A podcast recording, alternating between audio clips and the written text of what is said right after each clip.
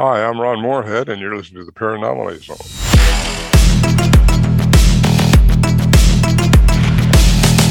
Look, I know the supernatural is something that isn't supposed to happen, it does happen.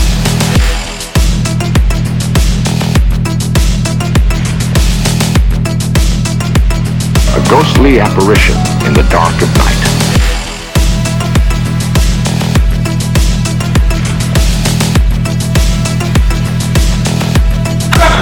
Human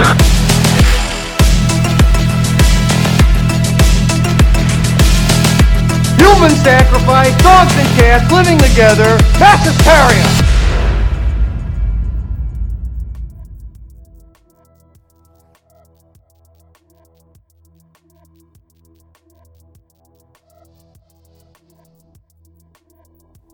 Hey there, ponderers of the paranormal. You have found the Paranormally Zone, your place for all things paranormal, unexplained, odd, and mysterious, and of course, all of the good times in between. My name is Patrick Koffenberg. I am responsible for these shenanigans, and I am joined not by my co host with the ghosts, not by the paranormal poster boy, Mr. Mike Carbno himself. Nay, I am joined by an old alternate route podcast veteran, old alternate route podcast guest co host, Mr. Excitement himself, a man who requires no introduction. That is right, you guessed it, Frank Stallone. No, I'm kidding. I am joined by my brother.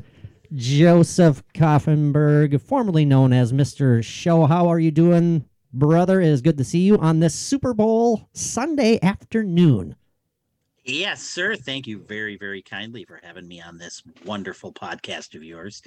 It's been a little bit, but I'm looking forward to this uh, delve into all the things paranormal and all things spooky, and all Absolutely. things that might might make you go, or no, not make you go, but make you, you know, poop Maybe- your pants a little bit. Well, all the good. good things in between. But yes, like thank you, sir, very much. Oh, you bet, Um, man. You know, I, I wish to be here. I, I'm I'm I'm I'm tempted to take a screenshot right now because all of our listeners, I wish you could see. my, uh, my brother Joe. he, thi- he thinks that he has to get close and closer to the screen. I was just talking about this too. Remember Carol? It's like Carol! it's like Patrick. I I need to get closer to you. so Well, Yeah. I miss you so much. There, he slowly gets closer. Slowly making my way. Like, can you hear me? That's great. It's a great visual, a great visual indeed. So, yeah, but it's uh, we're gonna have a good time. This is your first uh, venture, your first jaunt uh, since we have been uh, rechristened as the Paranomaly Zone. So uh, again, thank you for joining me, Joe. Appreciate it.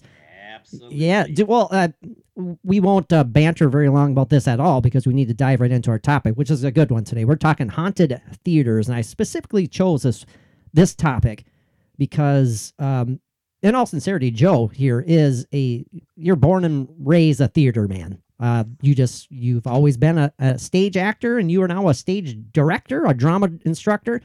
Uh, the theater is in your blood, and I, I think it'd be a good.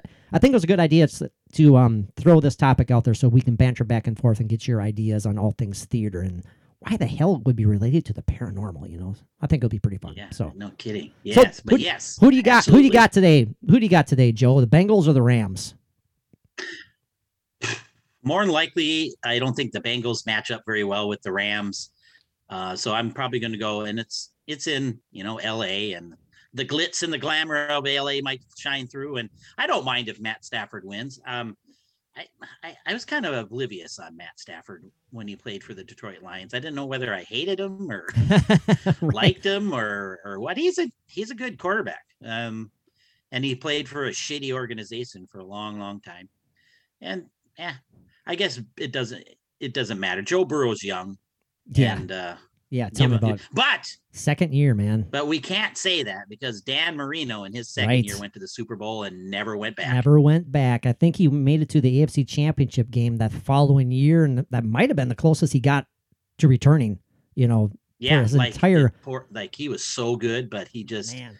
for whatever reason they just it's just that typical story. And hell, we won't talk about freaking Super Bowls because we know. know. our beloved team is never there. and you know what? You know we're we're gonna do one last take on omens and curses and i think you know we're not going to be able to help ourselves joe but we're going to throw out some you know our, our takes our thoughts on sports curses for our beloved franchises here in frigid minnesota a beautiful minnesota but it is frigid right now uh, what'd you say it was joe minus 30 this morning 38 or something Minus 38 below zero here That- in my wonderful Wow. little town. and that is not including wind chill boys and girls that is uh, no, that's this just is 38 below. pure cold. it's like you walk outside and in, in, immediately you die. yeah right It's like you just, you just turn into vapor. You're just gone. yeah, You just, whoosh, where's daddy? Oh, he went outside. he went outside. Ah, he made the mistake of going He made a outside. mistake. Oh, damn it. So I, I, I I agree with you on Joe Burrow. I, I had the feeling immediately following the AFC Championship game, and you know a lot of people do this. I said, man. They're going to win the whole thing. They just got this good vibe running right now. It just seems like it's their year. And I don't know if you buy this, Joe. I if the Super Bowl was played the week after, I think that they still could have pulled it off because I believe in momentum. I really do. But I think this two week waiting period really slows teams down. Um, I don't know if You get complacent and Yeah, stuff in between. you're just riding that momentum, and then all of a sudden it's done, and then you're like, oh shit, now now we really have to play, you know. So Right. It's kind of like I don't want to bring up a sore subject, but I will.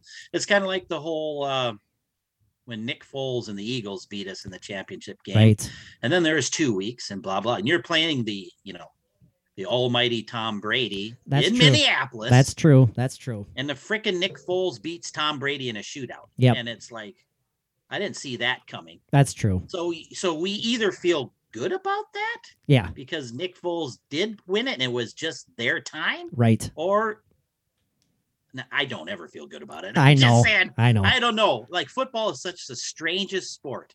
Yep. You have Nick Foles who ain't done shit since, and he didn't do shit beforehand. Literally.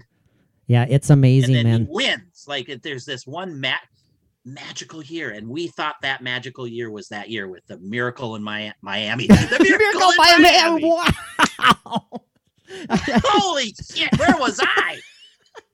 Apparently, you were in Miami. The Minneapolis miracle. There you Good go. Lord. yeah, that, That, we even texted about that. Saying, Oh, "Oh, we God, did. This just feels like it, man." It does, you know, and the thing is, and and we're we're done talking about this now, but um, that year was the one year that I didn't watch one second of the Super Bowl, Joe, because I just I, I I couldn't. I had no freaking interest. I was still heartbroken, I know. and um, I have I never ever watched the replay of the Minneapolis Miracle. I just don't. I never do. I just I don't want anything to do with it because it did nothing for us. It's a it was a divisional round Yeah. for God's sake. I know, I know. And it's like, yeah. And it took us that miracle to freaking beat the Saints. Yeah. So um, which that shouldn't have happened anyways, but our defense and clamped in bye bye, half. Sean Payton, you suck. Yeah, exactly. He just he just happened to get out the just the right time when the team is imploding financially, Yeah. didn't he? exactly. He's like, I don't think my heart did it. yeah, but yeah, but he's not retiring. He's just taking a year off. What a putz. So I'm sorry if there's Saints fans out there who are listening right now, but uh, we don't like your coach. yeah. yeah. Oh well. Or You know ex-coach, We've never say. won jack shit. right, and he has, Vikings and he fans, has. So Well, Joe, let's Whatever. dive let's dive into some, some, s the topic here at hand. Haunted theaters, and you are a theater guy. I want to ask you right right away, if you don't mind. I do not mind. off the top of your head, I mean, we literally do half of these podcasts off the cuff. I mean, that's in the description, off the cuff. You know, why do you think a ghost, particularly the the passed on, the entity, the spirit of an actor, would choose to remain on stage? Essentially, choose to remain in the theater? What's the first thing that pops in your brain when I ask you that question? Like, let's say, I, I don't want you to die, Joe, but if you did, would you hang out at a theater?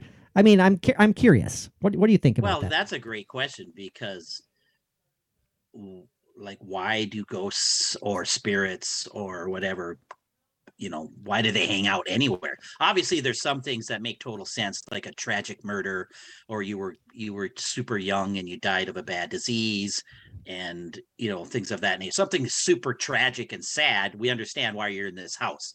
it's like it just makes sense. This is where you passed away, and this is where your spirit or ghost or to call it is stuck. I think. Mhm. Yep. And sometimes maybe in the spirit, you would know this a lot better than me, is maybe something you love and you love a- it's just something you really adore and love. And when you pass away, that's where your spirit and your soul and your energy gets attached to. Oh yeah. You know, um That's your for me, comfort. I That's quite don't- literally I don't your- know if I'd be on the stage. I'd probably if I, you know, I've lived a really happy life and a great family and great life up until this point, and I think I'd you know, more so be in a place that I love, like the, the- Right. the, energy and the love of a house that I, hmm you know, raised my family in and things like that. But maybe, maybe if you're out your outside world and it's just the place that you love the most, that's kind of it, it depends like too if it was a tragic accident you know backstage and the behind the curtains type of thing that makes sense Oh sure. Yeah, I don't. I don't want you. I don't want you getting strangled in the curtains or something like that, Joe. Um, you know, or, you know, No. drama instructor plummets to his death. You know, from the Yeah. balcony. You know? blame it on the podcast right. So, but you know, I I guess when, when I rudely tried to interrupt you there, what I was thinking of is quite literally, it's like the comfort zone. I mean, literally like a supernatural comfort zone. It's like maybe they just that's where they feel at home. Um, you know, that's what their that, that's that's where their passion lay. Um, Mhm. and again, as you mentioned, that energy could just be imprinted there. I mean, we all know the differences between intelligent hauntings and residual hauntings. I mean, who some of these stories that we're going to share sound like they're very intelligent, where they're they're different experiences by different people, which suggests that it's not a residual haunting, where it's not just the same imprint that's replaying itself over and over and over and over. So that that gives me the the idea that it's an intelligent spirit that's lurking. Um, well, not yeah, lurking's not a bad or not a good word to say, but uh, that's ling- occupying occupying. maybe? That's lingering. You know, um, some of these stories are downright creepy and they're and sad. Um, okay can i ask i'm gonna can Yeah. i ask you a question of course, just because you are again you know this so much more uh you're up to date on this and you're more educated in this stuff than i am and i i kind of get the gist the gist excuse me of between residual and an intelligent haunting yes i kind of like the basic things Sure. but can you explain a little bit and i know you've done this before but this is for my stupid ass is um you said it. residual haunting Yeah, that's just an imprint of essentially, a, of a moment yes. E- essentially, that's that that's just correct. gets played over and over Right. Like imagine, you know, the the analogy, the cliched analogy is like it's like a record player that just keeps going over and over. So, you know, you're, it's the needle's caught in the same groove and it just plays it over and over and over. It's like some energy imprint that's just there. It's static. It doesn't necessarily it doesn't interact with um you know living beings, living forces. You know, it doesn't reply to you. Like if you got like a um, let's say more more than likely if you're doing like EVP recording sessions, you know, if you get replies from something, those would suggest that that's an intelligent Yeah, haunting, yeah. intelligent spirit because it's replying to you directly. Um, if you got any sort of audio anomaly that you let's say you got it one day and then the next day you went and did an investigation at the same time and you got that same audio anomaly, that would suggest that it's like a residual, some sort of energy that's just there replaying itself for whatever Okay. reason. Yes, that's great. I mean, perfect explanation. But but doesn't that? no, no, I know. That's just for a lack of a better word. sure. Uh, is does that suggest anything for the person or whatever that is that pass Is that a bad thing for them? Is that are they still are they trapped in that moment? Is that that's kind of what it's like a it's like an interesting thing. So it's like Mhm. this one imprint of something Yeah. and it gets on the loop and there it goes boom Yeah. boom boom i wonder if is that that are they stuck then too is it Well, something you see- have to try to get get help them with or i don't know Well, uh, that's I mean that's the question, isn't it? Um, I guess to simplify it as much as I can and how I understand it, a residual uh, would not be a, con- a form of consciousness at all. okay So all right yeah, it's just any other form of of anomalous energy, you know, that has just been caught somewhere in the ether. It's imprinted there for what whatever reason. That's the mystery, you know. So got it so got yeah, it. I I do not think that there would be a residual of a consciousness because that sounds like hell to me. Yeah, that's what I mean. In my head, I was going, God, that would be just horrific. Yeah, yeah. So um I I I that, that that's my simple um suggestion, simple idea, simple thought regarding that. Fair enough, because you could have residual like uh, John Wilkes Booth shooting Lincoln in the back of the head. Yeah. like that could be residual. It's just that you hear that. Right. Absolutely. That's just that negative energy that's stuck there. Absolutely. It's nothing consciousness involved there. Like Lincoln's isn't getting shot over and over again for infinity. Yeah, right. Oh my God, So yeah. it just seems terrible. I- Uh, here I am again, Mary. No, it's like good lord. It's like really? Really? really, John? You've done this 22 million times. I know. Could you miss once or twice? I mean, come on. Let's just see what happens. Damn it. You know that's a great example though joe because that's a you know theater. The world's perhaps the most infamous tragedy ever you know uh, well Yeah, singular tragedy one involves just one person you know president of the united states you know getting assassinated. Ford's theater you know uh, 1865 hmm i mean like you said that would be if there ever was any sort of haunting going on there which there's suggested that there is that would be a definite negative um, residual energy, in my opinion. But if they have ever, um, if they have oh, intelligent ahead. if they have intelligent interactions with something, then maybe maybe Lincoln's spirit or uh, uh, a form of Lincoln's energy is there as well. Because we have to we have to put it this way, Joe. We have to understand and fully accept that we don't understand anything. I mean that comes after this existence, and people who claim that Oh, they right, do absolutely. are full of it. Um, because, and that's just again in my my, my opinion. We don't know how it works. We only know how we only know the physics of our existence. We have no idea what happens Mm-hmm. when this physical body is is no longer. What we Exactly. can we can we need to open the, our mind and realize that we don't understand what happens. A haunting, people like a, a pseudo skeptic will say, "Well, why is it just hanging out here and why is a ghost trapped in this house? I mean, a ghost should be able to leave a house and blah blah blah." And it's like, well, you have to realize a ghost, in my opinion, can be multiple places. The same ghost could be anywhere. We're talking dimensions. You know, in, how many, an infinite number of dimensions out there that the same energy, the same spirit. Joe, like that one. You're like, give me the thumbs up or something. You know? Well, I was gonna. That's what I was. I was waiting for you to. Whenever you had a break in between to say, that's where I was going with. Okay. I was going to ask you as well okay. because we obviously just don't know. Is when you watch some of these shows, or you know, because I'm a, I'm a um, enjoyer of the paranormal Yeah. programs. Sure. Sure. and I watch many of them, and just to see, and ones I enjoy, some ones I don't. But even in some of those things, you see like, why is so and so here in a place that they were rarely ever? right. And then, or you know the history of somebody, and it's like, well, why this house hmm and not the house that he spent 30 years? You know, it's a weird dynamic. Yes. And you just mentioned like dimensions. Maybe they're traveling through Oh, sure. wherever they find the need to be at the time. Yeah. And our and and- and again, don't know. we, we we don't know and it's we have to get over ourselves and realize that our our brain is very limited we cannot understand what a lot of people claim we can understand i saw an article the other day where it says scientist claims the afterlife does not exist and i, I had to retweet that i'm like oh, oh really Oh, yeah, I saw that too. it's like, boy, yeah. it's, I'm so glad that the human mind is so capable of such blanket and grandiose statements as this. You know, can you predict the future as well? You know, it's like, my God, person, how arrogant can you be? The afterlife does not exist. Prove it. There are no planets in the solar system. or yeah, the solar system for sure.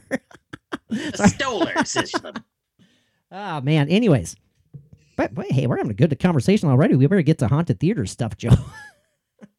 No, that's good. We can start. We'll just start rambling. That's a good thing. But off the cuff, you say off the cuff. Off the cuff, absolutely. Uh, a couple of the stories here that I wanted to share here haunted theater stories. Some of these theaters you might be familiar with, but the, a couple of them I'm starting with are in London. London is infamous for haunted theaters. Uh, the Theatre Royale, Drury Lane.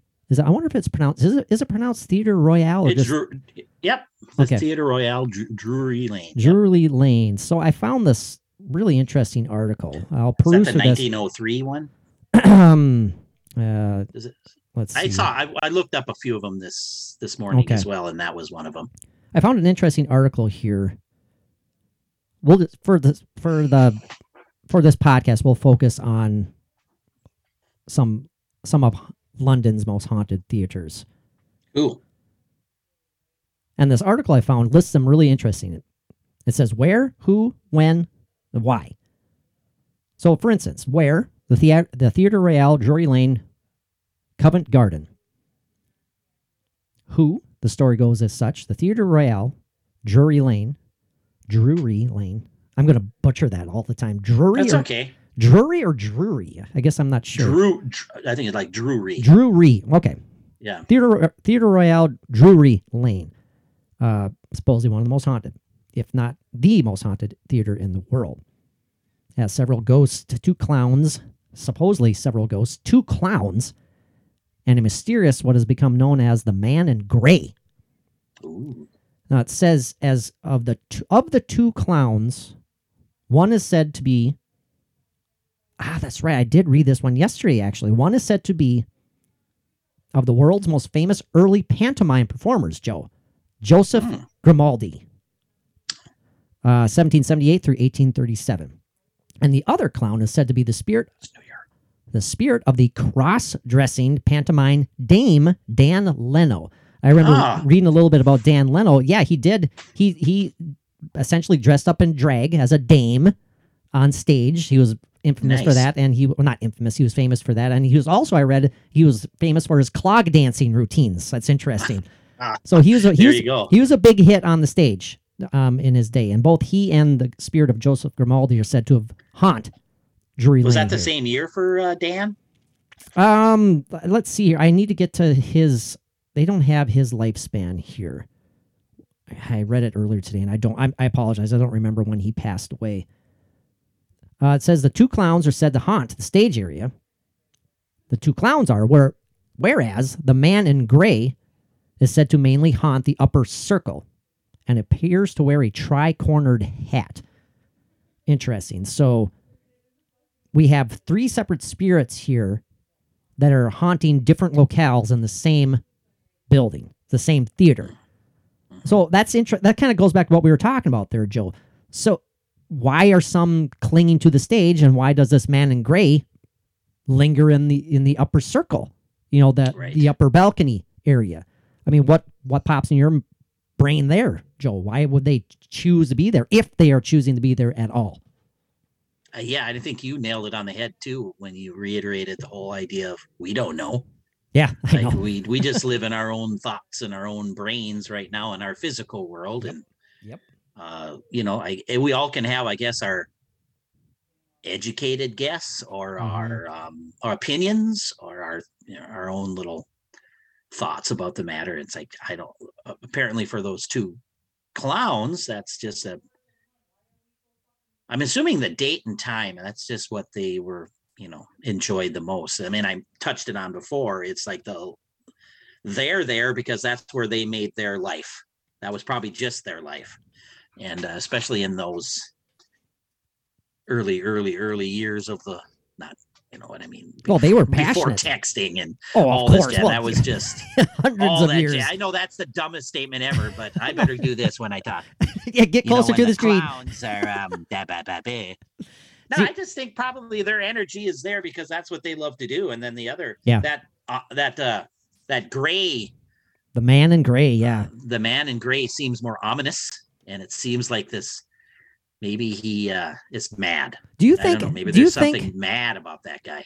Do you think? Well, you know, we'll learn more as we go on here. Um, I had a thought of maybe the man in gray lingers up in the circle. Maybe he's watching the performances. Maybe does that? There you go. See, I great intelligent answer. Like my brain freezes. Like, uh, Well, no. just up there.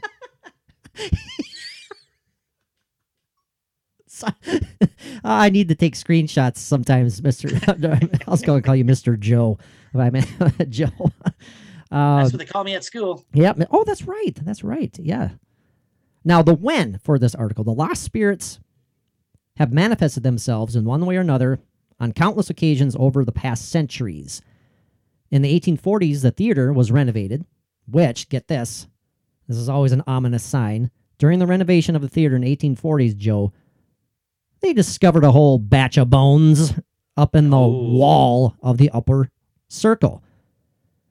Architects suspect that the bones are that of the man in gray himself. Interesting. Okay, there we go. There's an answer right there, a potential There's an answer right there. Yes, a potential. Like if you're doing an investigation, there's some circumstantial evidence. Oh, there you go. There you go. I mean, my gosh, though, I that's that's like something I want to avoid during my time here on Earth, my physical existence. I don't ever want to stumble across human remains. I just, I don't, I don't. Oh, you don't? Seriously? I don't- That doesn't interest you? Like I don't know. I I, just, be freaked out about it at all. Like there's something about that that honestly does not give me the heebie-jeebies. Or I- I Really? mean, I've never. Okay, again, let me rephrase that. Sure. I've never been in that situation, but Right. as of this moment, and it's not something I think about every I day. Like, hmm, I'm gonna go look for some human remains. This is today the day that I lock the out. Today the day that I will find a severed head underneath my yard. Fingers crossed, boys and girls. Fingers crossed, and I'm recording it for my YouTube channel. Here I go, boys and girls. Is today the day? yeah, the head hunting YouTube channel. That's Yeah. Mr. Show right there. But you know, I, I, I, in a weird way, think that'd be fascinating, and trying to figure out why that is. I, Sure. I'm not necessarily sure that would Let me re- um, can I can I rephrase that? or How about this? bother me. How about this? Maybe I wouldn't be so much coming across if it was skeletal remains. I think skeletal would be. I would probably be. And again, we don't freaking know. I would be okay. Yeah, I don't. Either. But coming across a, a recently deceased body or some a body that's decomposing, then I that yeah, I don't want. Yeah, That's just that that's would be horrific. disturbing. That would be very disturbing. I think. Yeah, I hear you on that one because that it's then a fresher thing, and it's like, well, what the f- what the heck just happened like You can swear two months ago? okay, fuck. there you go. so I I Like, do yeah, yeah, I agree with you on that. That would be a little bit more Yeah. um off-putting. a little. oh God, yeah. You think? Um, I think I read a, a bit about the man in gray. I'm I'm perusing through this particular article. I thought I had read that. Not only is this man in gray um, been appearing throughout the centuries, but there have been claims to have seen, essentially, Joe, a floating head. And the reason they people have claimed to have seen a floating head, if I'm correct on this, is because the man in gray requested to be beheaded after he died. Why he Oh. wanted that? Um, I don't know. thinking, wait a minute, beforehand? hey guys, you're playing a poker game, and Right. he's like, "Well, I'll bet you my head, Yeah, and I am going to win black." I don't know if they play black. there you go. I'm sure they did. It's like, are you sure you want to put your head on the line there, Mister? I do. I'm so confident. and and you, he lays his cards out, and he has like a deuce and a four, and you know, one, two, three, seven. exactly. It's like, um, he was like, well, I play by the rules. Get out the axe. I'm an honest man. I know. Take my head off now. Take my head off. I mean, it'll grow back, won't it? Right. Right. Yeah, medicine will put, attach my head in the near future. the miracle. it's 1677, sir. I know the miracle of modern medicine. Ah, my neighbor told me he could reattach my head with a little ointment and some stitches. Yeah, you mean Jack the Ripper? Yes, that's who I'm talking about. So it says here, the as I as I mentioned, they discovered those bones in, during the renovation of 1840, and the gray apparition himself has been seen by numerous cast and crew members for the stage shows, including The Dancing Years during 1939, The King and I, South Pacific, Oklahoma, and Miss Saigon. I mean, lots of really well known names there for um, you know successful yes. plays. Now this is it, and this is this is interesting because this will be a well, we're, we're not going to segue right now but it's going to connect with our one last take on omens and curses. Now, it is said that the appearance of the man in gray apparition, Joe, is a good luck omen for successful series run of these performances. And actors and the uh, the crew, the cast members, uh, I'm sure directors, everyone involved throughout the years have claimed every time that they've seen this spirit, they've had a successful run. It's, it's it's almost like you know, Joe. Every time, you know, your your uh, play is going to perform for one acts or you're going to put on one of your your shows for your school. I always jokingly text you. I'm like, oh, I hope all of you break your legs and your neck and all that stuff. You Yeah, because that's supposedly Yes. that's a supposed the- theatrical good luck omen of. I, I don't know why. I don't know how that originated. Maybe you do. Right. I, I don't know. But why would this? Why would this appearance of this ghost mean that the show is going to automatically have a successful series run? I have an idea. I have an idea, and I want to throw it out there real quick to you. Yes.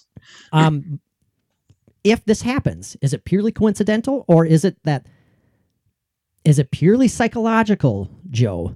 That if you see this apparition and this legend has just been growing and growing and growing, where it's like, oh, you know, four plays before us saw this ghost, and not one guy blew his line, not one person, not one gaffe happened on stage, and we had a successful run. We sold the theater out every night, night after night, and so therefore that psychological um, advantage almost is all immediately instilled in their mind. They feel better about it because I saw that ghost. I am out there. I'm gonna nail it tonight. What do you think about stuff stuff like that? Is that a bunch of hogwash? Oh, absolutely. Okay. I agree with that. That's just uh, that's the power of our own mind. That Yeah. just boom.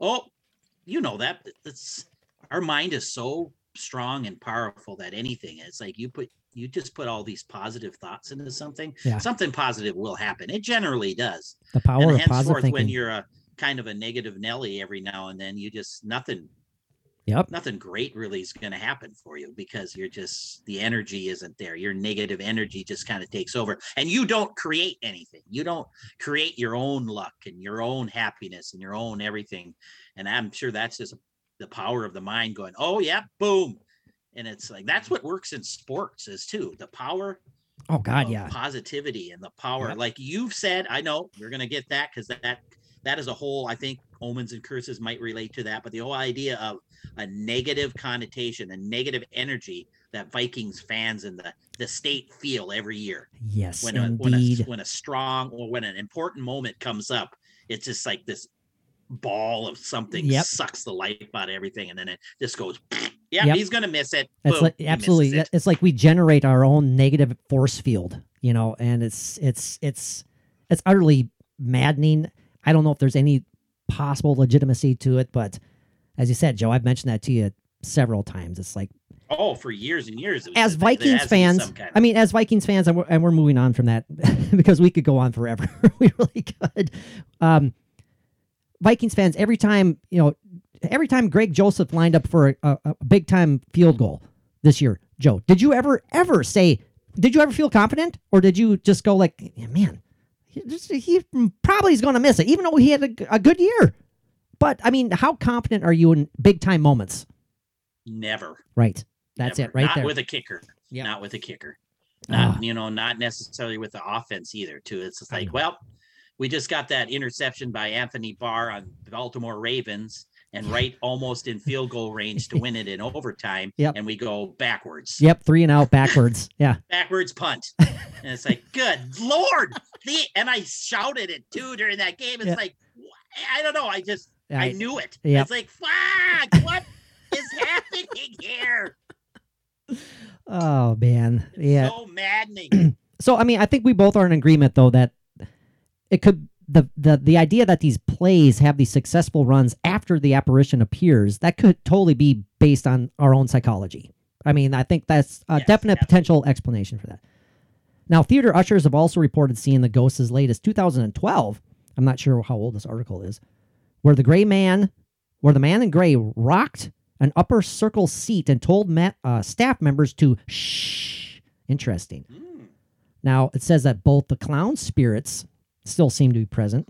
The spirit of Joseph Grimaldi has reportedly kicked actors on stage and on on feeling a shove or actors have claimed to have been shoved, pulled around, turned around only to see nobody there. Uh, pantomime dame Dan Leno has been claimed to have manifested as himself as a smell rather than a vision. Now, this is goes back to an article I read yesterday, Joe. Apparently, Dan Leno, unfortunately, um, as a lot of people did, he he had a very uh, a life filled with medical ailments. One of them including incontinence um, and uh, bowel problems, I believe. But he always covered himself with a very strong scent of lavender because of his flatulence problems that he had Yeah. and you know his digestive system problems. And so guess what smell people claim to have? You know they Ah. claim to have this lavender fragrance appear on stage as if from quote unquote beyond the grave. That's very very interesting. That small that strong strong sense of smell. They say that sense of smell is our most powerful sense. Um that's really crazy to think about your your, your odor lingers in the afterlife joe you Oh, better yeah. smell good man you better smell Well, you good. know. Oh, I always I use cologne every day, man. But uh, that's another thing that's constant and uh, consistent in the paranormal world that you see is smells. yep You know, when they go into a house and they go, "Oh, do you guys get a sense of that smell?" And then they'll say, "Oh yeah, so and so like to uh, use this perfume when they go out, and so and so would use this smell." And um, so again, another thing that's linked to the paranormal world is Oh, the sure. good old the, the sense, Sense of of smell, smell, man. smells, and all the the the the lingering energy of certain things that is left over. All the different things, man. It's it's so many different things. Oh, of course. just makes it even more fascinating. Well, Just like the, you, you have to kind of think of it physical world. you have to kind of think of it as i mean how many senses do we have in the physical world i mean so they have just as many in whatever world is after this you know so Mhm. why not experience smells why not you know that's i mean it makes sense it does i mean if you No, can wrap absolutely. if you can wrap your I mind don't around it smell his farts. So good for Dan. there, there you go thank you dan leno for being so considerate yeah, right. Now He's um very fine young gentleman. Here's a date. Uh, the, the Theater Royal, the Theater Royale Drury Lane dates back to 1663. So, and it, this falls under the category of why the haunting, why this place is haunted here. And this is according to this article on hauntedlondon.com, I think it is. and, you know, the theater has a career of making and breaking uh, many actors and theater professionals when it comes to their careers. Actors are notoriously a passionate breed of people. I, you know that, Joe. Yes. And obviously, no doubt, some would rather not be forgotten, even in death, kind of suggesting it's like, you know, "I- acting, acting. They don't want to be silenced even after death. And so, therefore, they're going to linger. They're going to hang around because they still Yeah. want to have that feeling of performing, the, the feeling of getting But noticed. it's the, almost the feeling of applause and the uh, the love that you get back. Yep. It's like I still need it. Yep. That's that's that's a great way of putting that. Just that that reception, that positive reception. Uh, it says here that the highlights of Joseph Grimaldi's career took place at the Theatre Royal, Although, sadly, due to a crippling disease, he eventually lost the use of his legs and could no longer engage in his trademark physical performance. I mean, that just think about that for a second, how heartbreaking that would be when you're that passionate and you just need to perform, but then your body just stops. Your body stops working for you. I mean, that has to be heartbreaking. Yes, exactly. It, you know, it's kind of. I use these analogies all the time when I having a conversation with my kids or with with my beautiful wife. It's sports and life are so connected. Okay. Like Yeah. in my world, it's like I can use an analogy of sports with theater all the time. I was using it for my one act team hmm and I use that. It's like momentum and working hard. And you may be the most talented person in the world, but if you don't put in 1000%, you're not going to be successful. hmm Like your team could just go through the motions and be so talented, but it's going to be the team that outworks you Right. Oh, that's absolutely. Gonna, that's going to win, and it's the same in life and and and everything. It's like the harder you work at a relationship, the harder this happen, or the, the, the harder you work at a relationship, the Sure. more effort you put into anything you do, you can reap the rewards. I mean, I'm not. That's a great way of putting. You know, because you know, uh, well, you mentioned. Well, uh, maybe we mentioned before we started recording.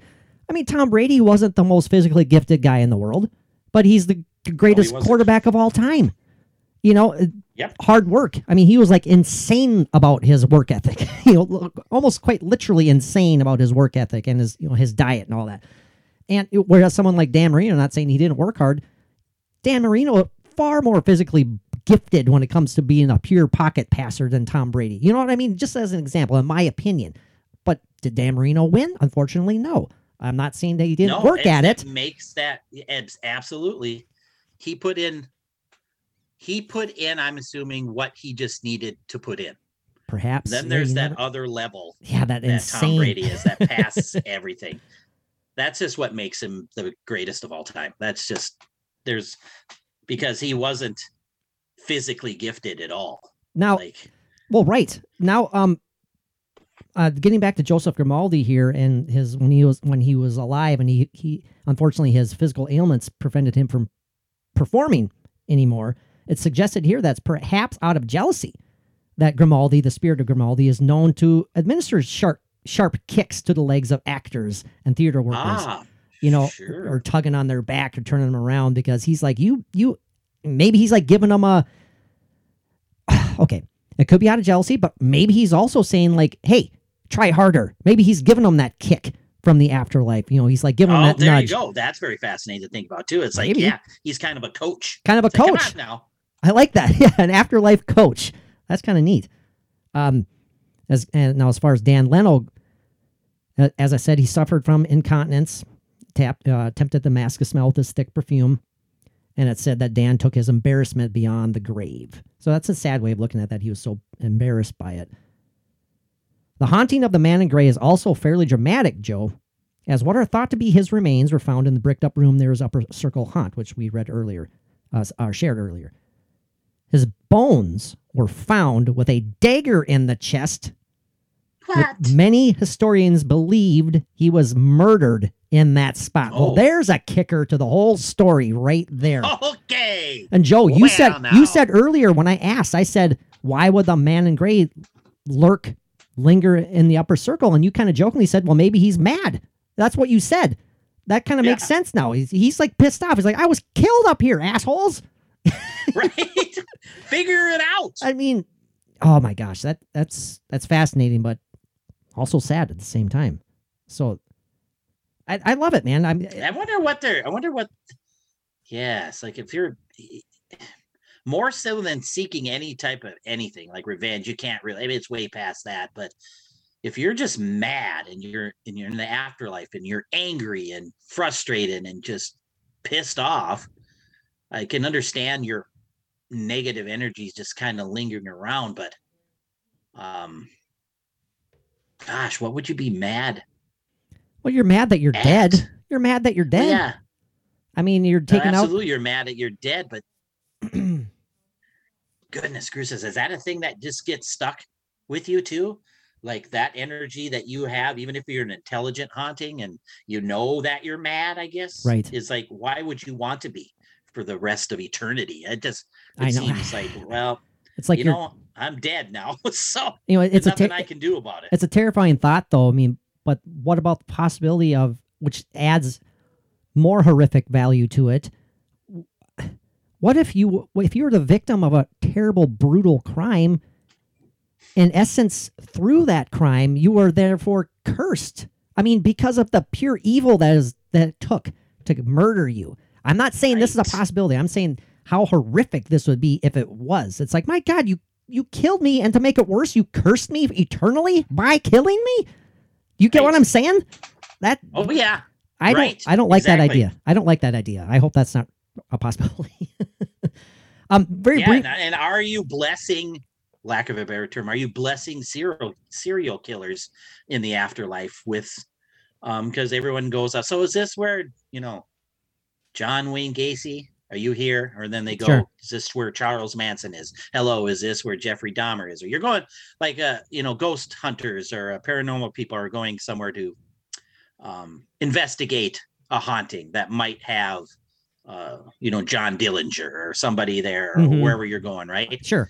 Now, are they are you blessing them with the uh, thought that they're yeah, we get to be killers in the afterlife and we're still Oh, God. evil. So what Sure. does that mean? Does I that see what mean that saying. they were all possessed I know, by the man. devil? it's a whole nother st- podcast It's like, topic. wouldn't you think if you're dead, something could be released from your soul oh, you that you're here think. now and you're I don't know. It's like, yeah, you deserve to be in hell or wherever you need, deserve to be, but does that energy stick with you? I Are you are you the devil in hell? Are you whatever? What are you?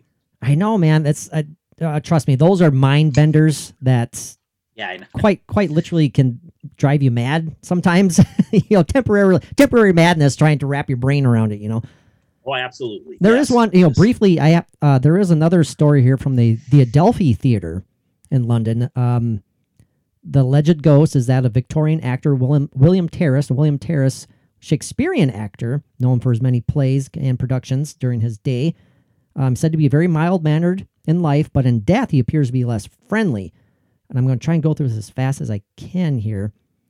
Supposedly, um, the spirit of of William Terriss has been seen by actors and heard by many more. Terriss reportedly knocks on a particular dressing room door, which was the former, formerly the dressing room of his actress lover, Jessica Millard. Millward. So the that's if, why would he still be knocking on her door? Again, that suggests that he's kind of maybe trapped, or he's just he's hoping to find his beloved every every day. You know, if a if Is that a residual thing? Maybe. that sounds like a sad residual. Yeah, absolutely. Emotional, powerful emotional residual. Um, Terriss died bleeding in Jessica's arms. And his final words get this I'll be back. No joke. His final words I'll be back. And this was definitely the case in 1928 when the ghost of Terriss was reportedly. Wait, 1928 when the ghost of Terriss reportedly attacked a young actress named June who was in the dressing room. Jessica's old dressing room. Now, she was in his lover's dressing room and claims to have been attacked by a spectral being. Terrifying. I don't like that. No kidding. Um, like that. it says that um, suggests here that perhaps Terriss was confused as to why June, this actress he attacked, was in his lover's bedroom and or dressing room, and Jessica was not. There's also said that Terriss is said to wander across the road to give Covent Garden Tube Station a haunting or two. It says here that's kind of funny, a haunting or two. Um, many travelers on the tube. This goes back to what we said earlier, Joe, about ghosts residing in different locales. The same ghost residing in different locales. Uh, travelers to said tube have seen the spiritual imprint and identified him by surviving photographs of the actors. So they say that they have captured images of the supposed entity that's in there, and they match it to actual photographs of Mr. William Terriss. Now, why would he haunt? Very quickly says that William Terriss was the victim of a murder at the stage door of the Adelphi Theater by a crazed out of work actor in December of 1897, just before he was due to perform in the evening's performance of Secret Service. He was then stabbed and killed by a friend. Deranged actor Richard Archer Prince stabbed him to death in a fit of jealous rage, and Terriss went on to die in his lover's arms. Um, Hmm. I'd say that's the makings of a haunting right there. Um, Oh, absolutely. And that, you know, again, it's all speculation, obviously, but it just seems like when you have a horrific thing like that done to you in a specific place, immediately when you die, when you die on that spot on the ground in your lover's arms or wherever you may be, it seems like your energy and your soul stays. Yeah. You know what I mean? Oh, it's just God, like your physical body goes wherever it goes, it gets buried, it's gone, it's it's cremated or whatever happens. But that imprint is that it Mhm. that just seems like factual to me. It's not, I mean, I don't know, but it seems like in those places, it's just like your that energy is gone, but it's just gonna stay there yeah, and just it can't go anywhere because you weren't meant to die. there you, You go. You weren't meant to be murdered. You weren't meant you were meant to live more. Yep. So it's like, why did you just, you know, take away all the rest of my life? So that makes sense why that's there, you know, in, in Oh, some of these cases. One hundred percent, it does. Uh, well, imagine the imagine the emotion, imagine the drama, the, imagine the terror, imagine all of these just, and that in those moments, you you have to you have to believe that you are your emotional output is at an all time high at those moments, right there. I oh mean, yeah, great, great quote. Yep. you know not eh, even to a spiritual sense i mean it's it's it's left you you've given all that you have that you could quite literally all of your energy all of your emotionals all your all your emotions have, are gone and they are there it's such a powerful moment that it is left there it, it's until it can somehow maybe be helped it can be eased across. It, it can help. It can somehow be assisted in its transition. That energy is going to still be there. I mean, Yeah, it's because you made sad. the perfect idea. It's like the emotional, you know, whatever you said not that long ago, which be a minute ago. I like I like how I like how you worded it, but it- Okay, sure, sure, sure. It's like in that moment of being unfortunately, tragically, and horrifically murdered, Right. you are building all this energy to try to survive too. So Oh, that's of why you're course. using all this. Yep. And then it's like I'm going to push this all up so I can survive, but then you don't, and then it's like That's yep. And you're it's it's it's there. Again, it's just there. you know, and I, I It's like spraying cologne on my shirt. It's there. there you go. I just sprayed it all over There you my go. energy on the on that theater. Uh, I know, dressing room. I, I love how you. I, I have to joke about that for a second, Joe. I love that. You know, I loved whatever you just said. yeah, I know. That was perfect because I had it and I lost it. I, I was know. trying to remember. It was your emotional. Your first word was emotional something. output, pro- output, or something. I- Output. Yeah, okay. yeah. There we go. there you. Perfect. I like that. You know. You Okay. know what you just. You remember what you just. I said. know. Well, one last. Uh, we're coming up on an hour here. That's already. We need to have time for a one last take. So, one last. Um, I'll share briefly here. One last uh, case. This is called the beer flood victim at the Dominion Theater. This is located in Dominion like Theater. sound. It said beer. Yeah, there you go. Super Bowl Su- Sunday involves some good food and good beer, right? So that's gonna be great. Yes, sir. Um, this took place at obviously Dominion Theater, Tottenham Court Road. Now this involves potentially, possibly the ghost of a 14-year-old barmaid. So that's sad right there already. Eleanor Cooper. Oh, yeah, yeah. Her name is Eleanor Cooper, and she was killed in what was known what was the London beer flood. Other victims of the beer flood also manifest themselves at the Dominion Theater, but it appears that the ghost of 14-year-old Eleanor is the only one to have taken on a corporeal form in recent years. Interesting.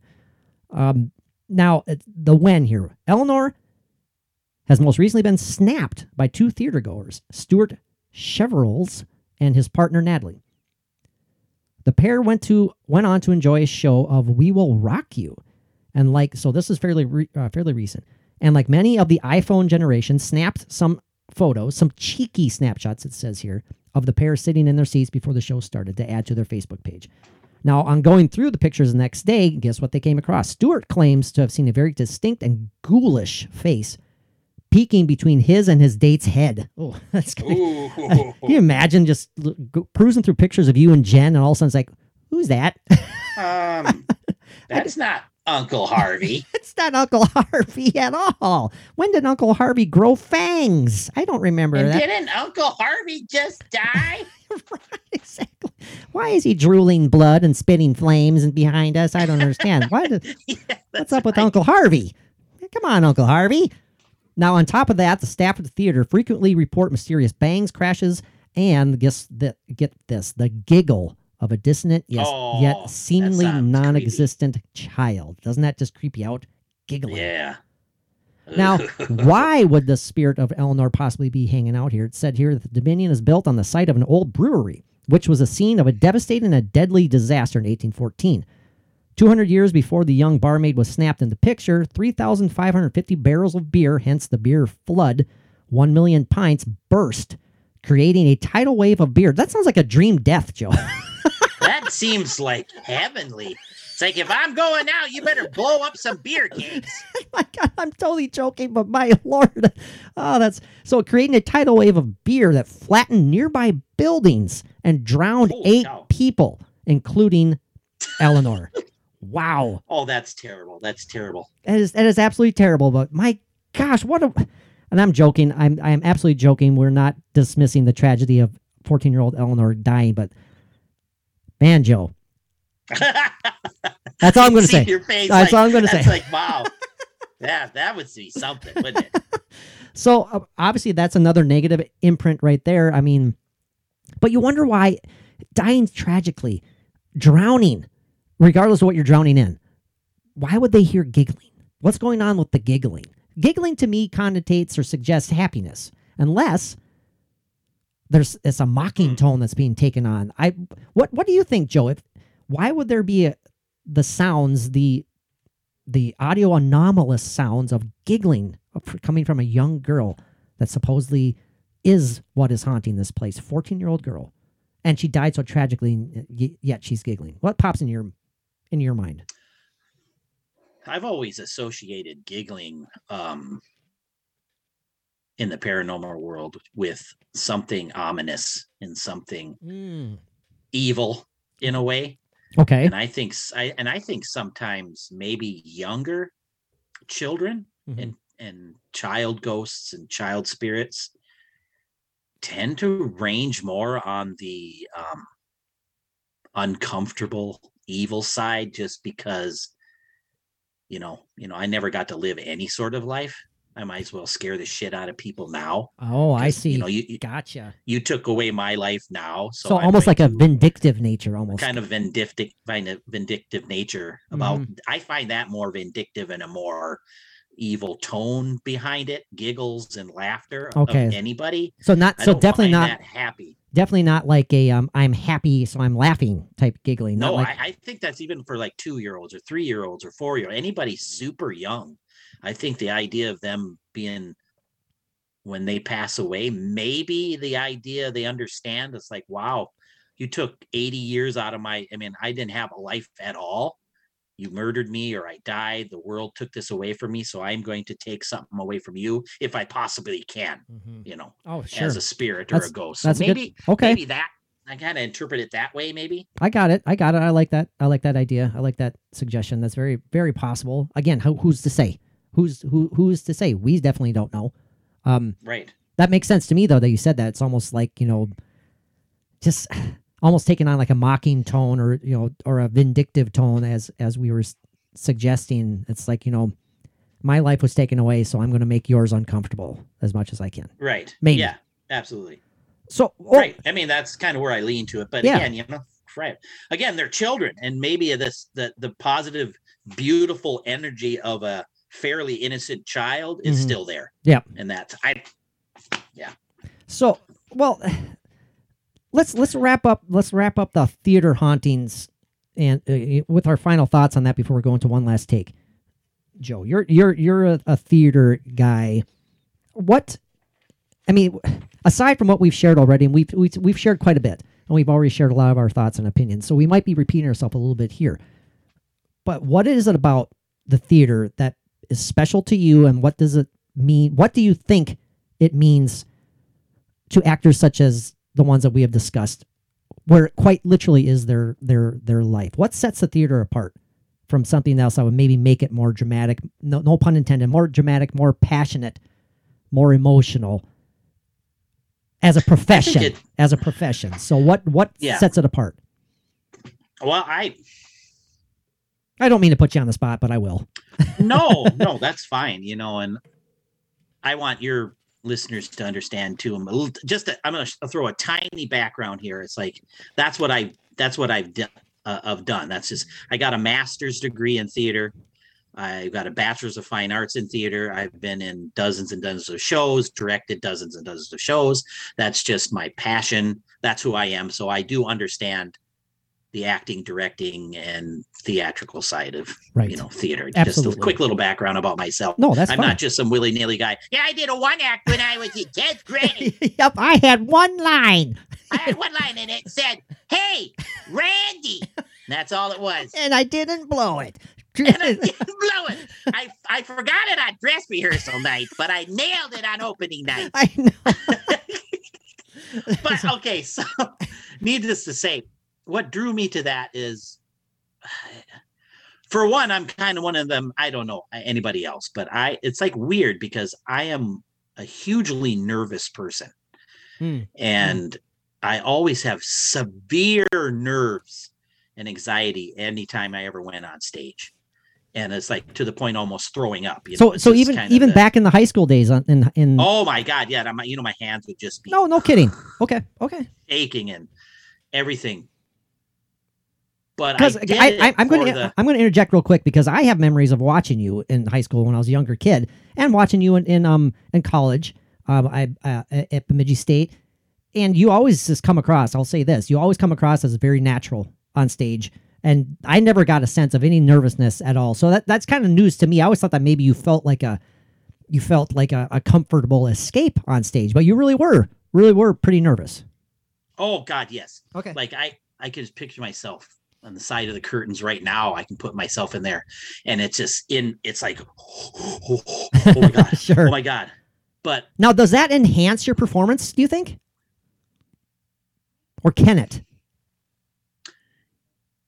it, oh, that's a great question. I don't think I ever thought about that. Mm-hmm. Um, in my case, I don't think it mattered. Okay. really i i think i think it was the opposite i think it would freak me out so much that i think i would i didn't know my lines Oh, okay. So it was a like detriment. i'd have moments of complete blackout like even on stage when i would act oh my. and i know the lines are going and people are acting over here and i know my lines coming up Yep. but i have no clue what it is oh no. but and but and that's the scariest thing I know. ever Yeah.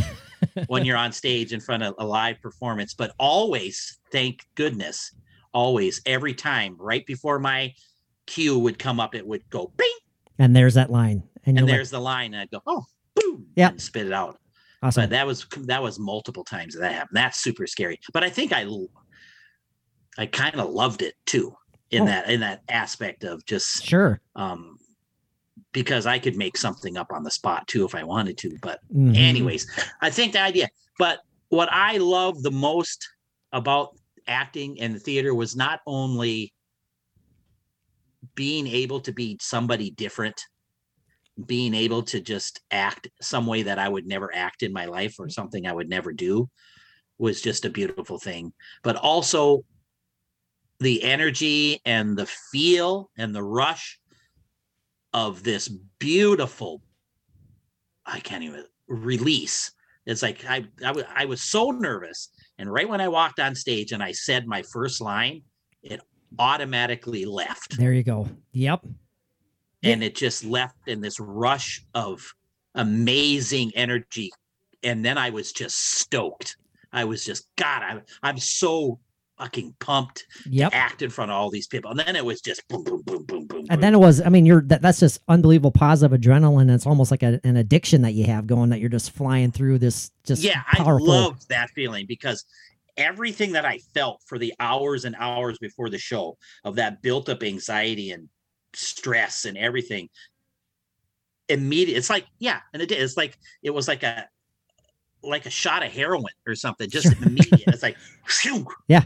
it you could i could physically feel it leave and that's and then this other thing possessed me up and i was like this is a beautiful feeling so that was i was kind of i was Sure. drawn to that and that energy was what i love about theater now just just in your example there, Joe. Now think about these haunted theaters and think about why they would choose to be lingering there. I mean, as you said earlier, they're it's kind of sad, but maybe they're they're trying to relive that awesome feeling like Ah, you just yes you just stated you know maybe they're constantly i hope that they are reliving it s- somehow um because it, it is sad if they can't and they're constantly searching for that feeling again that they just can't find it. Oh yeah that was a great point patrick. Yes Yeah. absolutely. That makes a lot of sense like just describing what i felt in that energy and yeah maybe they're searching for that energy. Yep.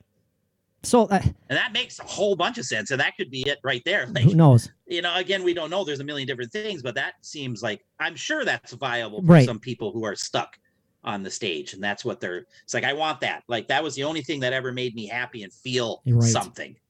It's very i possible. need that. Very possible.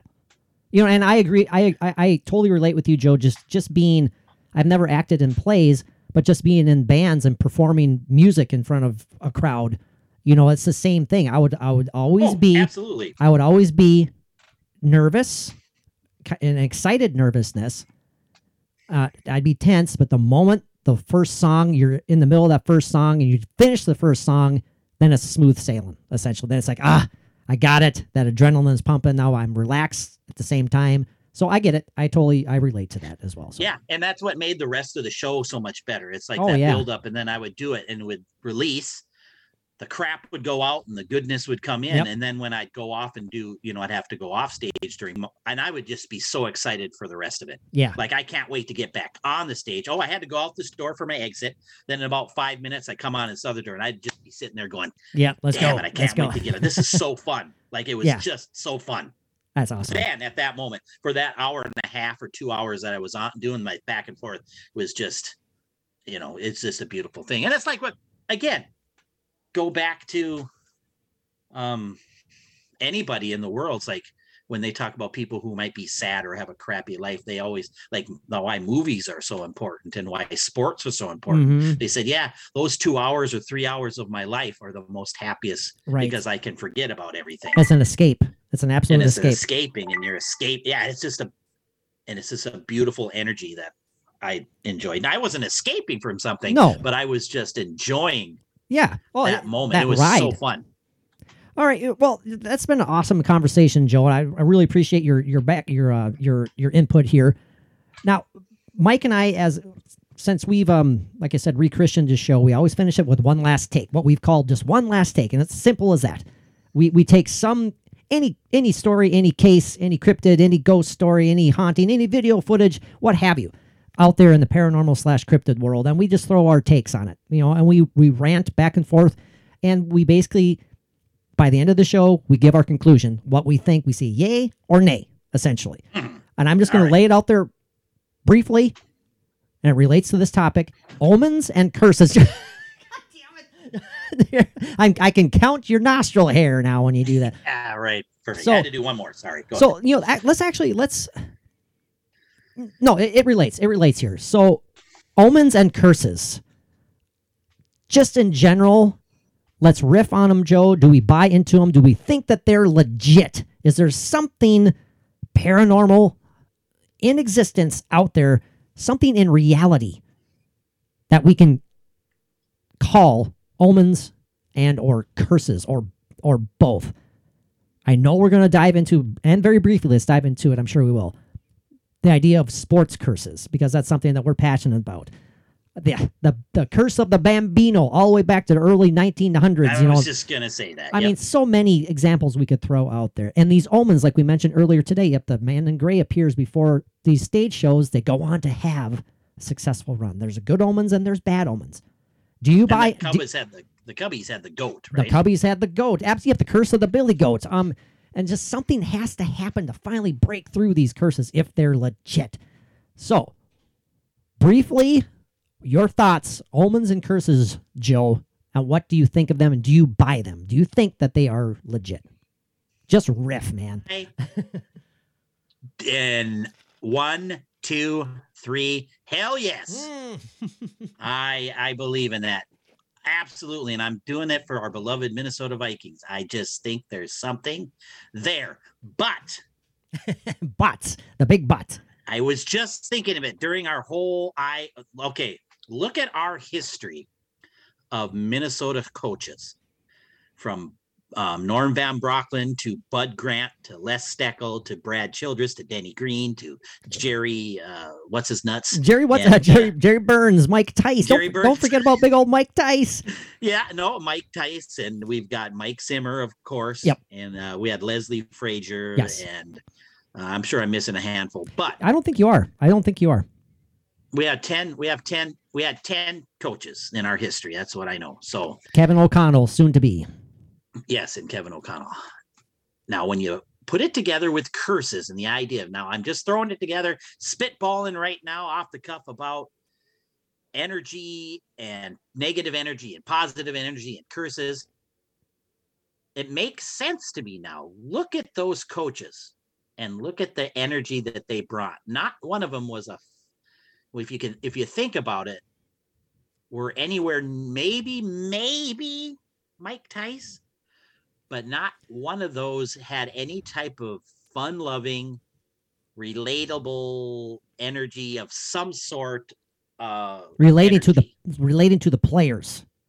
yeah, m- you know, maybe Mike again. I want Mike I want to say fun. I want to say that I think Denny Green had good player relations, and Denny was Okay. ultimately successful. I mean, he was. I mean, we didn't win the big. We didn't win the big. We the Vikings didn't win the big one with Denny Green, but he took us to the playoffs eight out of eleven years, for God's sakes. So I mean, that's success. That is success. And I, Yeah, and absolutely. I, I absolutely, and think the players liked playing for Denny Green up until the end. I, but I could be wrong. But that's a lot of coaches, though. I mean, that the majority of them, like you said, Joe, they took they had that stoic, unrelatable personality, and that's just who they who they were. I mean, Yeah, I think I was more so. Try, I'm trying to associate it with the. um I'm just going to say it: the energy that's in the Vikings, uh the franchise, Yeah. the franchise's energy. the aura. it's more the era, the, the aura, and the, everything about the Vikings is just kind of, it's kind of again stoic and kind of this hard nosed. Oh yeah, um, coming up from the, the the cold north, you know, the tough. you yeah. know, There's something about it which That's almost too Bud old Grant, school. The everything. It's something about that. And I'm thinking maybe that that energy that has been around forever, henceforth, we've never won a Super Bowl. We haven't? And it's and it. oh no, we haven't. By the way, Patrick, just to let you know, Okay. Minnesota Vikings have never won a Super Bowl. Oh, I, I and mean, I think it's about to change with the 37 year old, high energy, smiley, positive. Let's get this done. I'm going to be your friend. I'm going to be your coach. I'm going to be everything. Maybe, just maybe that will lift off that aura and that energy and No, create something if this- extremely positive. if this if there is such a thing and I have other examples to throw out there as well. Um if there is such a thing as a curse that's on the Minnesota Vikings, and we'll move on from the Minnesota Vikings topic, where the hell did that start and why? That's one thing. That's one thing I. exactly. That's why I still abide by the idea that if a curse exists, it's created by us. I mean, it's created by too many negative thoughts in this state. As That silly makes lots of sense. as Yeah. silly as it may sound, we said it earlier, Joe. How many times do we feel confident the Vikings are going to come through and make the big play? Never, essentially. We- never. Unfortunately, no. You know, it, it it's like, oh, are we going to? I don't know how many times you've texted me in the middle of a game, and you'll say, uh, "He's." I just, you know, you would say something. I just told mom right before he did he was going to miss. it." Right. Yeah. I'm guaranteed he's going to fumble. Yeah. The fucker fumbles, you know, or something. And it's like, you did it. Yeah, that's right. There you go. And I'm I'm just one example of how many thousands in the state who are doing that exact same thing. You know, because it's uh, let- usually it's me, uh, our brother Matt, brother Mark, and maybe a couple friends of mine who go out to our mom's house. Um, uh, Joe and the mommy of Joe and I, mommy, we go we go out Mommy's on house. Sundays and watch the Vikings game. You know, because mom loves having the company, uh, and she's a lifelong Vikings fan as well. And um, and I- I still love mom. I I, I love listening to mom and her watching games because she usually at one point it's guaranteed that she'll yell this. Get him! Yeah. I love it. I've heard that all my life too at Vikings games. And it's like, get him, get him, And get then, him. and then she'll then and then she'll say, "Well, why did they do that?" and it's great. So, uh, It is beautiful. It is a beautiful thing. you know, but the, we all of us are gathered in front of the of the t- of the television watching the game, and um, just between us four or five people, we sit there and we look at each other and say, We're, "They're going to blow it. They're going to blow it right now. Watch it. They're going to blow it." you know, they'll go three and out, like you said, after Anthony Barr awesome interception versus the Ravens. You know, uh, oh, they'll blow it. They'll blow it, and they go three and out. They go backwards and go three and out. I'm saying, long story short, if curses exist, sports curses exist. Maybe not all of them, for ours in particular, if there is one, and of course, we, we the Vikings are ultimate, ultimately in all reality a very successful organization when it comes to wins, playoff appearances, and all that stuff, but not the Yeah, like ultimate, top six. all not time absolutely, but not that ultimate success, not a Super Bowl. I'm Nope. thinking it's created by negative thoughts, and as dumb as that and simple as that sounds, I'm thinking we just need to freaking punch through it, man. That's what I'm thinking. Somehow, yeah. somehow How do you do that? How do we punch through it? now? As How far as punch through. how, as far as I think a coach and the environment a coach comes in with can sway a certain amount Sure. of our thoughts. There you go. To something different. And I think that's going to make a big difference. Now, as far as omens go, Joe, the one that pops my brain, that the most infamous one, the most well-known one, is the Mothman. the Mothman prophecies. You know, supposedly Yep. when something terrible is about to happen or has happened, you know, the bridge collapse. Supposedly, this being, this entity, whatever you want to call it, appears, and it's it it portends the future in a negative way. It it is an omen. Um, in your and again we're wrapping this up here so we're kind of flying through it but i want i want to get your thoughts on it what the hell would a negative omen be joe? As opposed again repeating myself the positive omen of the man in gray. So therefore the the team is the drama team is going to have a successful run. Maybe that's all pu- purely psychological.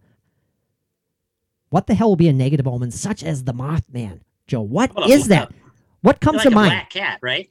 The black cat Right. uh, going across. You know, it's like, oh, don't be standing on a ladder or something. I don't know what the hell that one was. About a ladder with, with a cat and you know a ladder and, and- a jug of wine Yeah. and some peanut butter. What's that omen? You know that you know that old yarn about don't don't walk across the frozen lake with a pitchfork. yeah, you know that one. That's a, Yeah, that's right. that Don't- old don't yarn. Dare, don't dare tickle a deer on February seventh. Don't ever tickle a deer on February seventh.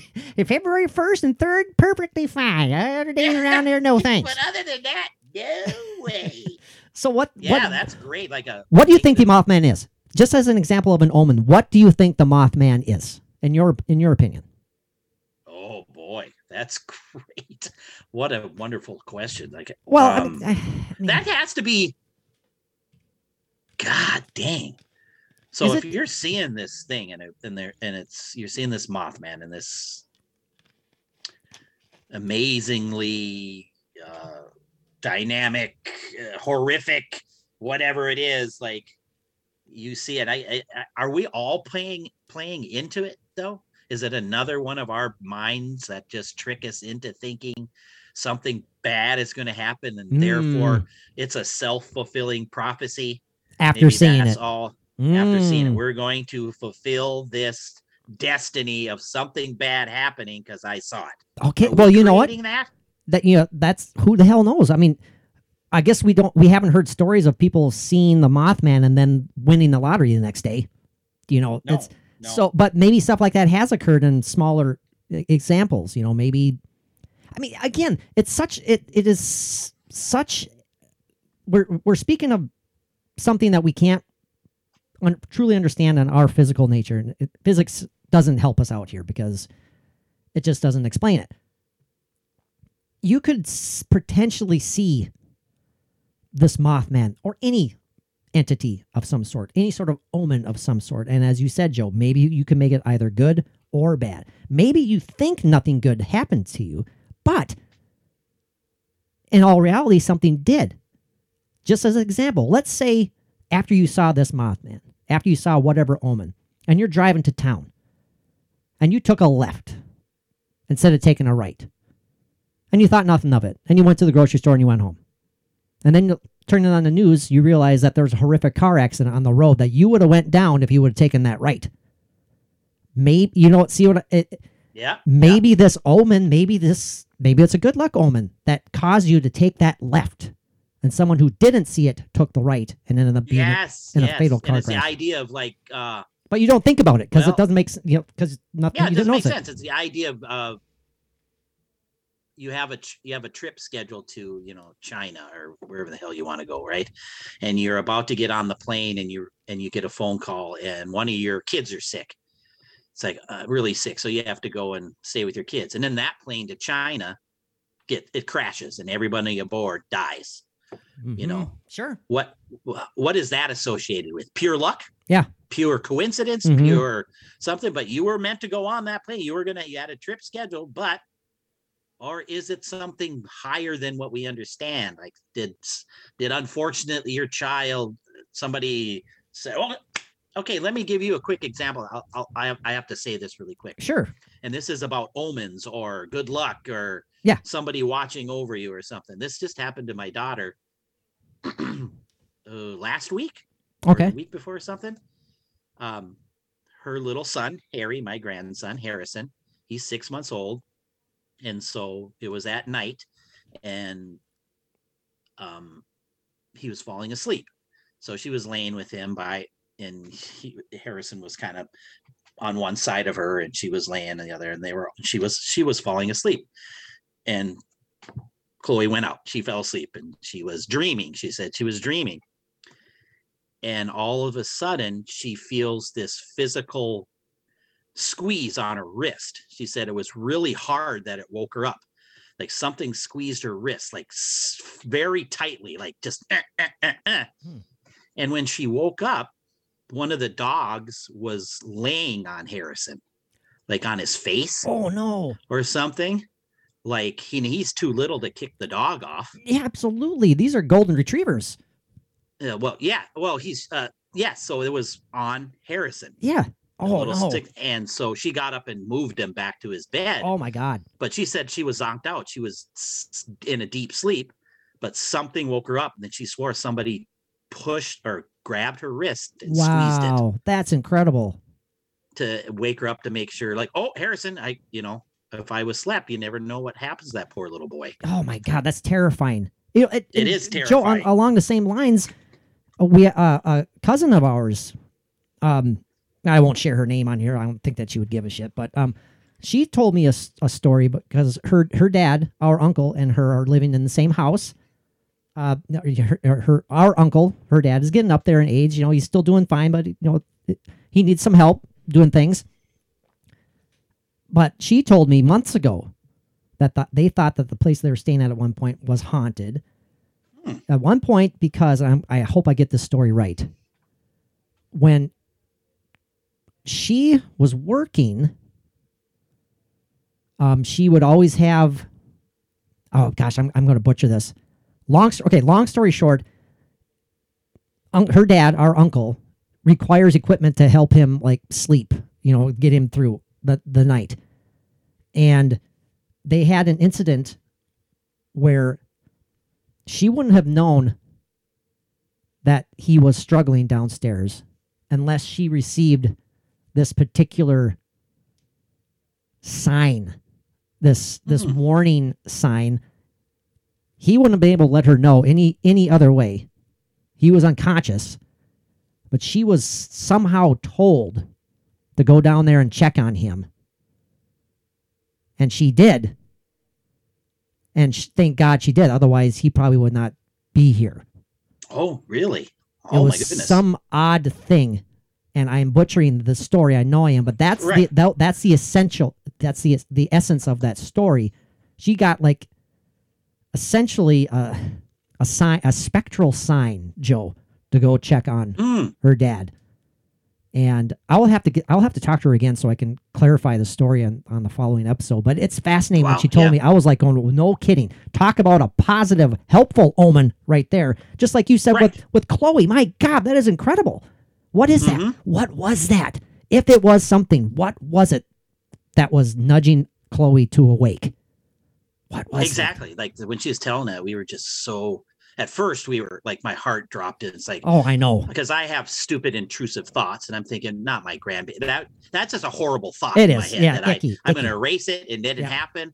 However, there was something at that moment that got her just to perk up that's crazy and and grab Harrison and put him in his um in his pack and play where he usually sleeps. But this is obviously one moment where Chloe was just tired, baby was tired, and they're Yeah. falling on the bed, and all of a sudden dogs. That's where dogs always sleep at the.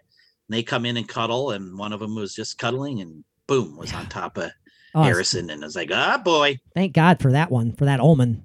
If it was an omen of some sort or whatever you want to call it. Right? It's like relation to our little uh, and the thing end is of the clip clip. with with um yeah and it's time to wrap it up here. Holy cow we're going up an hour and 25 minutes. Awesome. Thank you so much joe this has been great.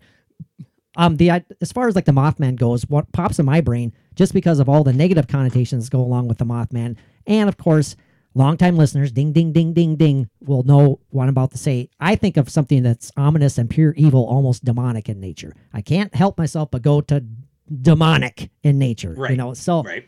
I'm not saying that's what it is, that that's what I can't help but thinking, especially when it's it portends a negative tragic outcome. So is it Right, real? I just. I don't know. There's so many crazy stories about the Mothman that you just I don't know. Um until I see it, which I hope I never do.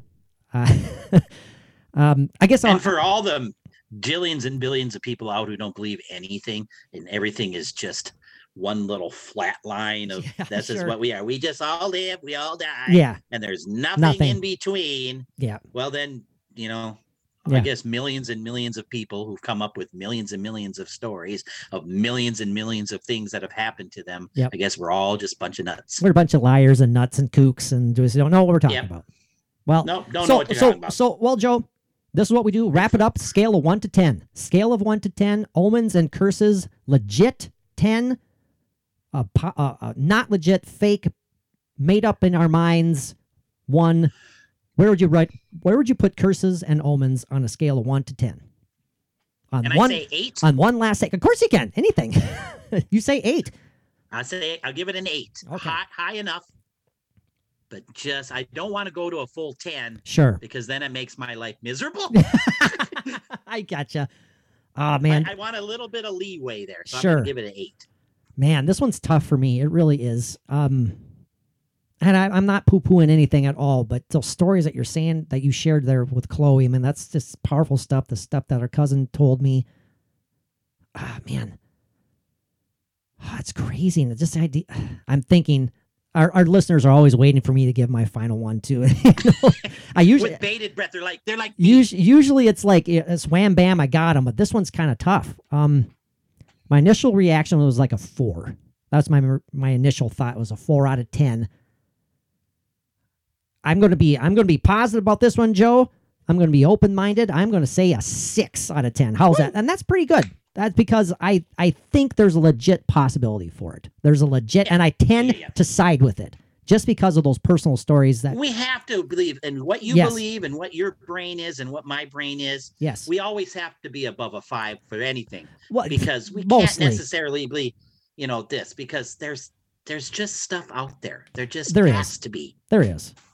Well, Joe, and it th- connected. this has been awesome. Uh, man, this has been a great episode. Thank you so much. Um, I usually have Mike sign off. Uh, he usually says "Peace out, boys and girls," or whatever the hell he says. So I'll give you the sign off. How do you want to sign it off, Mister Show? Thank you very much, everyone, for tuning in. Hey, if you've lasted this long, you will love our Patreon content. I'm telling you that right now. It's just growing and growing. It's getting better day after day. We have over 80 exclusive posts on there now. You can sign up for as little as $2 a month. Exclusive content, video content, audio content, ghost hunting content, exclusive episodes, all sorts of things, fun things, cool things. Go check it out. Um, you can sign up for a month.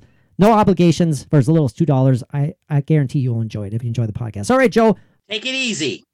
And if it's easy, take it twice.